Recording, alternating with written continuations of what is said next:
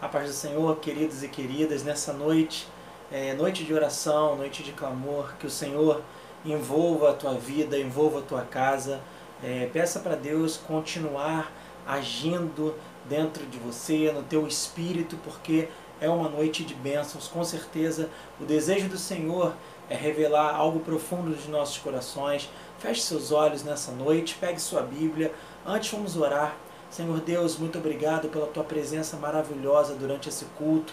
Nós te pedimos agora, Senhor, para que tu continue enchendo as nossas casas, enchendo os nossos corações. Queremos ouvir profundamente no nosso interior a tua palavra poderosa nessa noite, em nome de Jesus. Amém. Amém, queridos. A palavra que está em Romanos, no capítulo 8, do versículo 31 ao versículo 39 muito conhecida esse texto, essa palavra, é, mas Deus colocou algo no meu coração para que fosse compartilhado com a amada igreja. Amém? Que diremos, pois, à vista dessas coisas? Se Deus é por nós, quem será contra nós? Aquele que não poupou o seu próprio filho, antes por todos nós o entregou, porventura não nos dará graciosamente com ele todas as coisas? Quem intentará acusação contra os eleitos de Deus? É Deus quem justifica. Quem os condenará? É Cristo Jesus quem morreu, ou antes quem ressuscitou, o qual está à direita de Deus e também intercede por nós. Quem nos separará do amor de Cristo? Será tribulação, angústia, perseguição, fome, nudez, perigo ou espada? Como está escrito: Por amor de ti somos entregues à morte o dia todo, fomos considerados como ovelhas para o matadouro. Em todas estas coisas, porém, somos mais que vencedores por meio daquele que nos amou, porque eu estou bem certo de que nem a morte, nem a vida, nem anjos, nem principados, nem as coisas do presente, nem do porvir, nem os poderes, nem a altura, nem profundidade, nem qualquer outra criatura poderá separar-nos do amor de Deus que está em Cristo Jesus, o nosso Senhor. Palavra poderosa e existe algo de Deus para nós nessas palavras, nesse texto. De cara, no versículo 31, ele, Paulo afirma a plena confiança que ele tem nessa palavra, né? Que diremos, pois, à vista dessas coisas? Quais coisas? É, ele fala aqui, ele se refere aos propósitos de Deus, aos planos soberanos de Deus. E ele continua destacando: se Deus é por nós, quem será contra nós, assim como Paulo, que a plena confiança no Todo-Poderoso invada a sua casa, invada a sua vida nessa noite. Amém? Você pode profetizar isso para a sua família, para a nossa amada igreja, para nós, os pastores, os líderes da igreja, é que Deus venha é, realmente intervir com a mão poderosa é, sobre as nossas vidas nessa noite, queridos. É que você é, realmente tenha esse entendimento, a, em meio à oração, peça o mover de Deus na sua casa. Nós temos que ter essa plena confiança que Paulo teve, e isso deixa o nosso coração exultando de alegria, porque nós podemos considerar, nós não estamos sozinhos. Aleluia. Você pode declarar isso nessa noite? Eu não estou sozinho. Aleluia. Eu tenho a plena confiança no Todo-Poderoso. Se Deus é por nós, quem será contra nós? E aquele que não poupou o seu próprio filho, antes por todos nós o entregou, porventura não nos dará graciosamente com ele todas as coisas, queridos, Deus já nos fez o bem maior, entregando o seu único filho. Em meio, como, como eu falo, né, toda vez que eu tenho oportunidade de ministrar, eu tenho buscado palavras que possam revelar confiança em Deus nesses dias difíceis. E no versículo 32 é exatamente isso. Independente do seu medo, da sua angústia, da sua inquietação, nós temos que entender nessa noite que o bem maior ele já nos fez entregando o seu filho a nós graciosamente, Ele não nos dará tudo o que nós precisamos, pela Sua graça abundante, vai nos faltar alguma coisa? É claro que não, Ele vai continuar nos nutrindo e nos suprindo. Toma posse dessa palavra. E essa graça abundante também invada o seu coração, a sua mente nessa noite, né? Ele já nos fez o bem maior. Através de Jesus nós temos a possibilidade da vida eterna, da reconciliação, de um relacionamento real com o Todo-Poderoso, com o nosso Deus. E isso é maravilhoso, queridos, essa noite de oração, que você já coloca esses princípios no teu coração. Senhor, é, desenvolve em mim cada vez mais a plena confiança no teu nome. Senhor, coloque a minha certeza que o bem maior tu já me fez. Então, tudo aquilo que eu preciso, tudo aquilo que é para me nutrir, para me suprir, tu me dará graciosamente e eu me apego nessa palavra. Versículo 33, ele continua dizendo: quem intentará acusação contra os eleitos de Deus? É Deus quem os justifica. Você é justificado, queridos.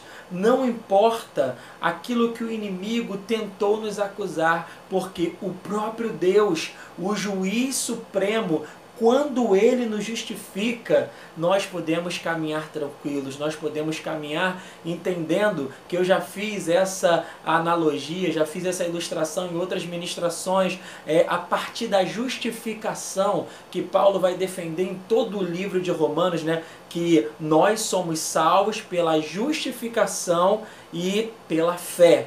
Né? Se nós temos fé nessa justificação, a salvação. Então, esse processo vem direto do próprio Deus, do juiz supremo. É como se nós estivéssemos no tribunal e o inimigo sempre tenta levantar algumas coisas, algumas acusações, né? E ele intercede por nós lá, inocente inocente, inocente, receba esse veredito nessa noite. Nós fomos inocentados através da justificação, através da obra perfeita de Cristo. E isso é motivo de alegria, esse é motivo é, que o nosso coração venha realmente exultar, se alegrar e nós entendermos é, é, é a graça de Deus que é derramada sobre nós.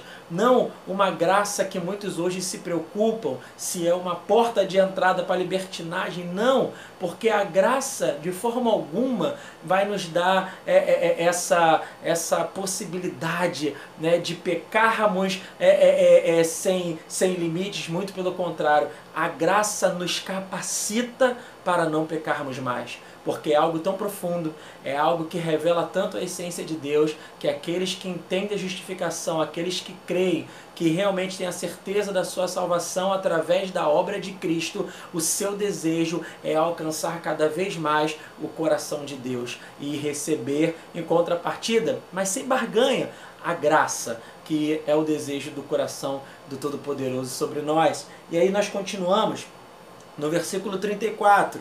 Quem os condenará? É Cristo Jesus quem morreu, ou antes, quem ressuscitou, o qual está à direita de Deus e também intercede por nós. Esse versículo é um dos que mais me emocionam, é um dos que mais mexe comigo, porque olha só, quem os condenará? É Cristo Jesus quem morreu a morte vitoriosa. Ou antes, quem ressuscitou? Ressurreição vitoriosa, o qual está à direita de Deus e também intercede por nós. Então, agora, com toda a glória, com toda a soberania, ele tem uma intercessão vitoriosa também, queridos. Isso que nos torna mais que vencedores. Através da sua morte vitoriosa, da sua ressurreição vitoriosa, da sua intercessão vitoriosa, a obra perfeita de Cristo nos torna, me torna, te torna mais do que vencedor nessa noite. Não se trata de nós, não se trata de você, mas se trata dele, a obra perfeita dele. Através disso, né, nós somos impulsionados à, fé, a crer que isso tudo é real e isso nos chama para uma relação com Ele nessa noite. Esse é o termo de mais que vencedor. Queridos, toma posse disso. Se você está perto de alguém, ministra sobre alguém, seja mais que vencedor através da morte vitoriosa, da ressurreição vitoriosa e agora da intercessão vitoriosa de Jesus por cada um de nós. Que benção! Eu sinto a presença de Deus enquanto eu explano essas palavras, eu sinto a presença de Deus na minha vida, Ele falando isso para mim e eu crendo cada vez mais e me apegando a essa certeza. E aí ele continua Quem nos separará do amor de Cristo? Será a tribulação, ou angústia, ou perseguição, ou fome, ou nudez, ou perigo, ou espada? Né? Paulo aqui ele está se esforçando para incluir tudo, toda a gama de adversários possíveis, né? Mas é, isso tudo, esse esforço todo é para mostrar que ainda assim o amor de Cristo nos supre, o amor de Cristo nos nutre, o amor de Cristo é suficiente. Queridos, nós podemos estar vivendo tribulação, angústia, perseguição, fome, nudez, perigo e espada, mas eu quero te dizer, a gama dessas coisas não se comparam ao amor de Cristo derramado em cada um de nós. Queridos, que palavra que vem nos impulsionar nessa noite. Toda honra e toda glória seja dada a Ele. Essa palavra realmente é para nós colocarmos a cada segundo na nossa vida o desejo de agradar a, a Deus, de buscar a Sua presença é, unanimemente, né, como nós falamos. Nós parecemos que estamos distanciados, mas nós nunca estivemos tão próximos. E eu sei que você sente da mesma forma. Né? Para mim, a palavra, se eu não me engano, foi da irmã Vera numa das células dos jovens, que ela falou assim: Eu sinto, eu tenho uma sensação de avivamento nesses tempos difíceis. Deus tem levantado é, é um povo que realmente entende o sentido dessa palavra, entende o sentido do seu amor, entende o sentido que mais que vencedores não, não, se trata de nós, não tem a ver com isso. Expressa cada vez mais a grandeza de Deus a partir de Jesus. Isso é muito lindo, isso é reino de Deus, queridos. Toma posse disso nessa hora. E aí ele continua, é, como está escrito, versículo 36. Por amor de ti, somos entregues à morte o dia todo. Fomos considerados como ovelhas para o matadouro. É, queridos, abra os olhos do seu coração é, que venha cair a escama dos nossos olhos nessa noite, porque existe uma guerra espiritual para aqueles que amam, para aqueles que priorizam esse entendimento do amor de Cristo. Há uma guerra espiritual, porém, tenha certeza que com ele a vitória vem. Outros textos né, ratificam esse texto, se você quiser depois é, é, ler lá em 2 Coríntios 4,11, vai falar a mesma coisa. É, no livro de Salmos fala sobre isso também. Então esteja atento à guerra espiritual que acontece.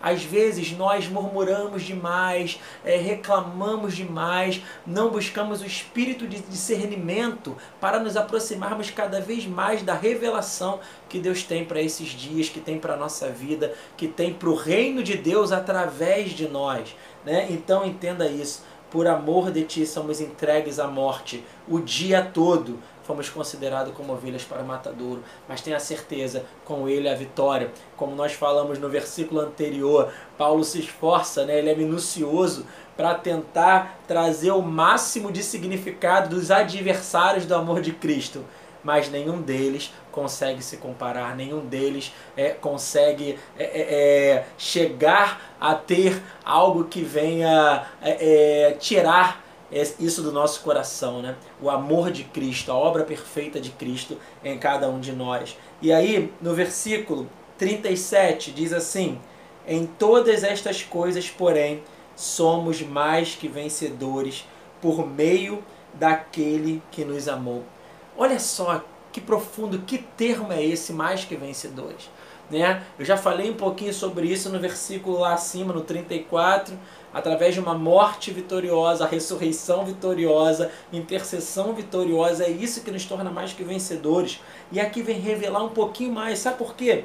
Quando ele fala aqui, ó, em todas estas coisas, ou seja, em todas essas provações, em todas essas aflições, elas não têm como nos separar de Deus elas não vão nos separar dele. E por que, que ela nos torna mais do que vencedores? Porque isso nos força a ser cada vez mais próximos de Deus, a entender cada vez mais os propósitos de Deus, a sermos dependentes de Deus.